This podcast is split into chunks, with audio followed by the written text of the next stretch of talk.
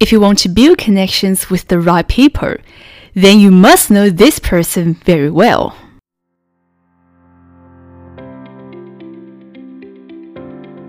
Welcome to the No Language Barriers podcast, a unique show on the secrets to mastering connections without mastering languages. I am your host, Daisy Wu, the founder and book author of Multilingual Connectors.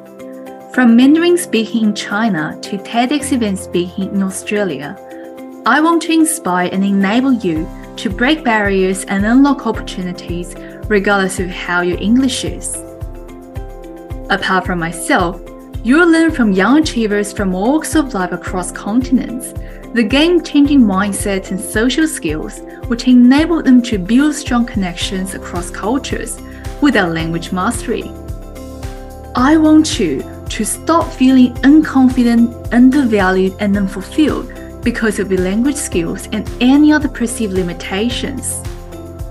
What are you waiting for to learn the secrets to fast track your dreams with no language barriers? Listening.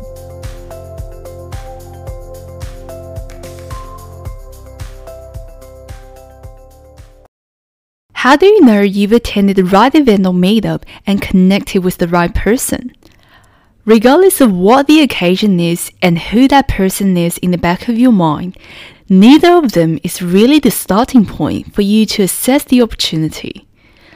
Rather, you should start with understanding who you are to be with that person and possibly someone else on that occasion to navigate a connection, whether a new one or stronger one. Practically, this pretty much translates to what you hopefully will achieve by this encounter and your interactions with that person onwards in a specific or undefined time frame and what you know and can do to facilitate the development of the relationship you desire. When we make a decision based on the best understanding of ourselves, we're less likely to get the results misaligned with our preferences and objectives by blindly following what other people do or suggest we do. As an example, if you wonder if and how you should arrange coffee catch ups, because this is what you see your industry peers doing. You may not really be sustainably committed to such activities and reaping benefits from it if you don't even understand what the purpose is for yourself. Perhaps your peers are doing informational interviews to navigate their next stage of career, doing business development, and sourcing professional advice from industry mentors. These are all great initiatives behind the activity, but what about you? Do you know what you want to determine who you need to connect with and how? For this reason, when someone, including my mentoring clients, approaches me to learn how to strategically build a meaningful network, I hardly start with any practical guidance in either a private consultation or mentoring program. Instead, I make them reflect on their goals, both immediate and long term, which lends itself to what they wish people in the network can do for them, along with what they can wish to do for their connections, to assign meanings to the relationships in existence and or ideation. From there, if one joins my Multilingual Connectors Mastermind program, they will then be given more frameworks and rules to establish what kinds of people they should know, where to find these people, and what they practically should do and say to initiate and strengthen those connections. As far as I am committed to guiding people like you and I on building connections in a foreign environment, I also get such questions from others and myself. Should I go with the flow or adhere to certain criteria and processes to build connections? Here's what I believe. As stated before, we should have a concrete understanding of our goals and what connections we need over the course of our life and career. Based on our goals and objectives, it is also essential to have effective strategies to guide our search and decisions to meet and connect with others. However, we shouldn't be obsessed with ticking all the boxes in our matrices and or doing everything intentional to prematurely disqualify an opportunity or person which may turn out to be too good to pass. The reason why I argue this is because there's also beauty in misalignment, in both positive and negative ways. Perhaps the people, places, and events that don't perfectly meet your expectations make you realize what you shouldn't have believed about these type of individuals and engagements. Conversely, experiences of this sort might also open your eyes and minds to new beliefs and novel insights as well as great opportunities that can just emerge from there to make good connections. Indeed, we need to use our intellect to evaluate different opportunities given the pre-established criteria and standards. But we sometimes also have to trust in our intuition and instinct to take a leap of faith and gut and show up to something we're not quite sure about. On this note, you may already feel that there are so many external variants to create way too many scenarios where you're not 100% sure how to make the decision to move forward or not, whether it's the other individual as your potential target connection or the course of action on your end, as the initial step, follow up, and so forth.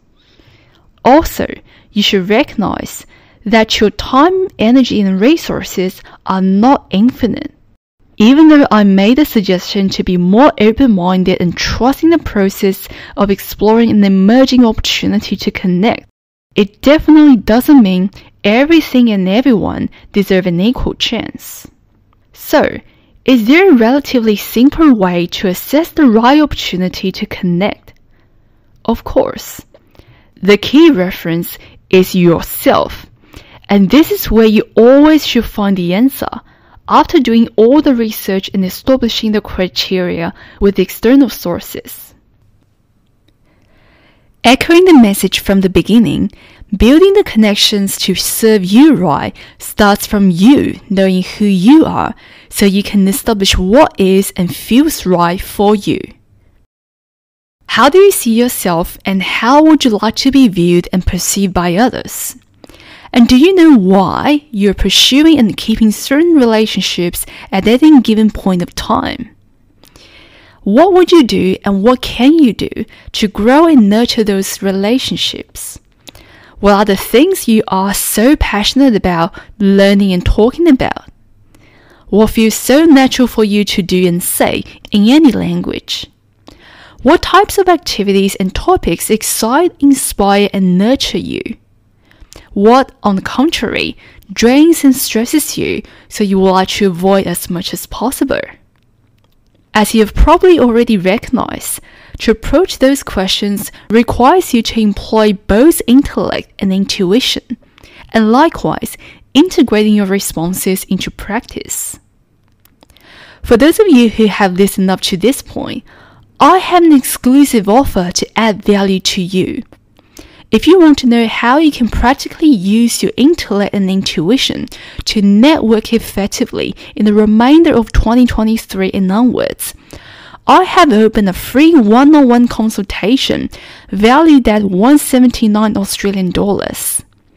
If you are interested, please connect with me on LinkedIn and text me connect to book this consultation. There are only three spots left in the upcoming two weeks. And if you want more insights on why mastering connections should begin with mastering oneself as a foreign immigrant, the upcoming interview episode is made for you. Stay tuned. Thank you for listening. If you've been inspired by what you've listened to, please share it with someone you know who wants to build more meaningful connections and convert opportunities in a foreign language. If this is also what you want to achieve for yourself, please send me a message on LinkedIn and Instagram. I'm at daisywu.multilingualconnector. That is M U L T I L I N G U A L. Until the next episode, here's to review the secrets to having the language barriers.